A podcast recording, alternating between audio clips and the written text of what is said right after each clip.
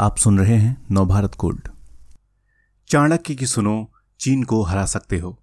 सभी सरकारें मानती रहीं कि वे सैन्य या कूटनीतिक तरीकों से चीनी आक्रामकता का मुकाबला कर सकते हैं। आर्थिक पक्ष को नजरअंदाज कर दिया।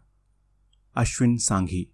गलवान में भारत और चीन के बीच झड़प ने फिर याद दिलाया है कि हाथी और ड्रैगन का रिश्ता कितना जटिल है। इस मसले पर कई विशेषज्ञों ने गौर किया है। कुछ का कहना है कि चीन अपनी घरेलू दिक्कतों से ध्यान हटा रहा है तो कुछ कह रहे हैं कि वह एशिया में साफ़ तौर पर अपना दबदबा कायम करना चाहता है। इसलिए Bharat, Vietnam, Malaysia, Taiwan, Hong Kong और ऑस्ट्रेलिया की ओर से कई तरीकों से ऐतराज जताया जा रहा है। वहीं एक अन्य खेमे का मानना है कि अभी जिस स्थिति में भारत है, उसके लिए वह बराबर का जिम्मेदार है। इस खेमे का कहना है कि चीन के बारे में कई दशकों से भारत की एक स्थिर नीति नहीं रही है। समस्या यह है कि भारत इस रिश्ते के इतिहास को 1950 और उसके बाद के चश्मे से ही देखता है। 1950 में ही पीपल्स लिबरेशन आर्मी ने तिब्बत पर कब्जा किया था और बाद में अक्साई चीन पर भी। वही साल था जब दोनों देशों के संबंध बिगड़ने शुरू हुए। फिर उन्नीस सौ बासठ में दोनों देशों ने एक जंग लड़ी। हालाँकि उस युद्ध के लिए भारत तैयार नहीं था। जंग करीब एक महीने ही चली, लेकिन एक हज़ार तीन सौ तिरासी भारतीय और 722 चीनी सैनिकों की जान चली गई। हज़ारों अन्य घायल हुए। करीब 3,900 भारतीय सैनिकों को बंदी बना लिया था चीन ने। उन्नीस सौ बासठ की जंग के बाद सीमा पर कई बार संघर्ष हुए।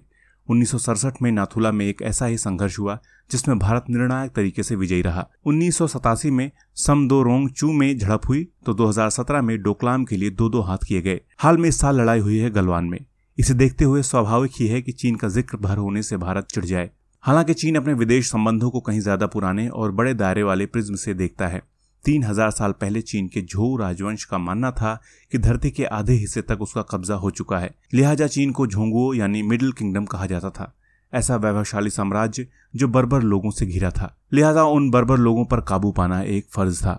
इस सोच की मजबूती के लिए ज़रूरी था कि दूसरे राजा चीन का प्रभुत्व स्वीकार करें। इसे मिडिल किंगडम वाले नज़रिए से चीन और भारत का गठजोड़ मालिक और ताबेदार का होगा। चीन की विदेश नीति और सैन्य कदम केवल इस मिडिल किंगडम वाले नज़रिए पर आधारित नहीं है। उन पर सुंजू की युद्ध कला का भी असर है। सुंजू कहता है, हर युद्ध कला का आधार होता है छल। यानी जब हम ताकतवर हों तो कमज़ोर की तरह दिखें, सक्रिय हों तो निष्क्रिय लगें। पास हों तो ऐसा लगना चाहिए कि हम दूर हैं। जब हम दूर हों तो दुश्मन को लगना चाहिए कि हम नज़दीक हैं। चीन न तो अपना इतिहास भूला है और न ही प्राचीन ज्ञान। अफसोस कि भारत भूला बैठा है। अगर चीन सुंजू से प्रेरित हो सकता है तो भारत के पास भी कौटिल्य हैं। उनका सामरिक और आर्थिक नज़रिया कहीं से कमज़ोर नहीं है। कौटिल्य कहते हैं, सेना का सहारा लिए बिना मकसद पूरा हो सकता हो तो सशस्त्र संघर्ष नहीं करना चाहिए। भले ही मकसद हासिल करने के लिए साजिश, कपट और धोखे का सहारा लेना पड़े।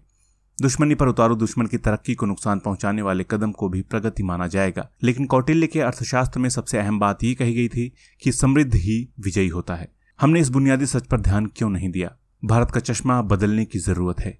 चीन से भारत का संबंध सदियों पुराना है। कलारी कलारीपैटू और सिलम्बम जैसी दक्षिण भारतीय युद्ध कलाएँ पल्लव राजकुमार बौद्ध धर्म के ज़रिए शाओलिन पहुँची थी। इस तरह वो नई टेक्निक सामने आई, जिसे आज हम कुंगफू के नाम से जानते हैं। इसी तरह बौद्ध धर्म भारत से लुओयांग के व्हाइट हाउस टेंपल पहुँचा और फिर वहाँ से न केवल चीन, बल्कि बाकी दुनिया में इसका प्रसार हुआ। चाणक्य के अर्थशास्त्र में ज़िक्र चीन के रेशम का भी आया है। भारत में उसका आयात होता था। उसकी कीमत काफ़ी ज़्यादा होती थी। भारत आया वहनसांग विश्व प्रसिद्ध नालंदा विश्वविद्यालय पहुंचकर रोमांचित हो उठा था। वहाँ के गुड़ के स्वाद का भी वो दीवाना हो गया था। ऐसा गुड़ उसने कभी नहीं खाया था। ब्रिटेन के लोगों के ज़रिए चीन से चाय हम तक पहुँची। सवाल यह है कि इस इतिहास के लंबे हिस्से में चीन ने हमसे युद्ध क्यों नहीं किए? एक तो हिमालय से हमें कुदरती तौर पर सुरक्षा मिली। वहीं इसमें एक अहम भूमिका हमारी आर्थिक शक्ति भी रही।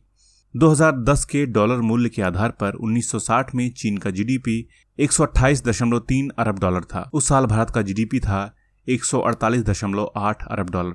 लेकिन 1978 में भारत से आगे निकल गया चीन। उसका जीडीपी दो अरब डॉलर हो गया। वहीं भारत का आंकड़ा था दो अरब डॉलर।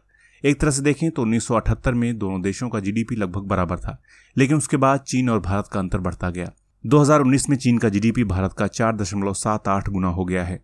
भारत में एक के बाद एक सभी सरकारें ये मानती रही हैं कि वे सैन्य या कूटनीतिक तरीकों से चीनी आक्रामकता का मुकाबला कर सकती हैं। उन्होंने ये बात पूरी तरह से नजरअंदाज कर दी कि आर्थिक असंतुलन हमारे लिए भारी पड़ेगा।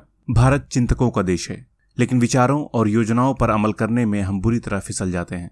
यही बात हमें जापान, दक्षिण कोरिया, सिंगापुर और मलेशिया जैसे अपने एशियाई पड़ोसियों से बुनियादी तौर पर अलग करती है। इन देशों ने नाइकी की जस्ट डू इट की फिलॉसफी पर अमल किया और खुद को गरीबी से बाहर निकाल दिया। मैं सोच रहा था कि ये कोविड 19 महामारी इस बात का सटीक मौका है कि हाथी के लिए वह ड्रैगन से दो दो हाथ कर ले।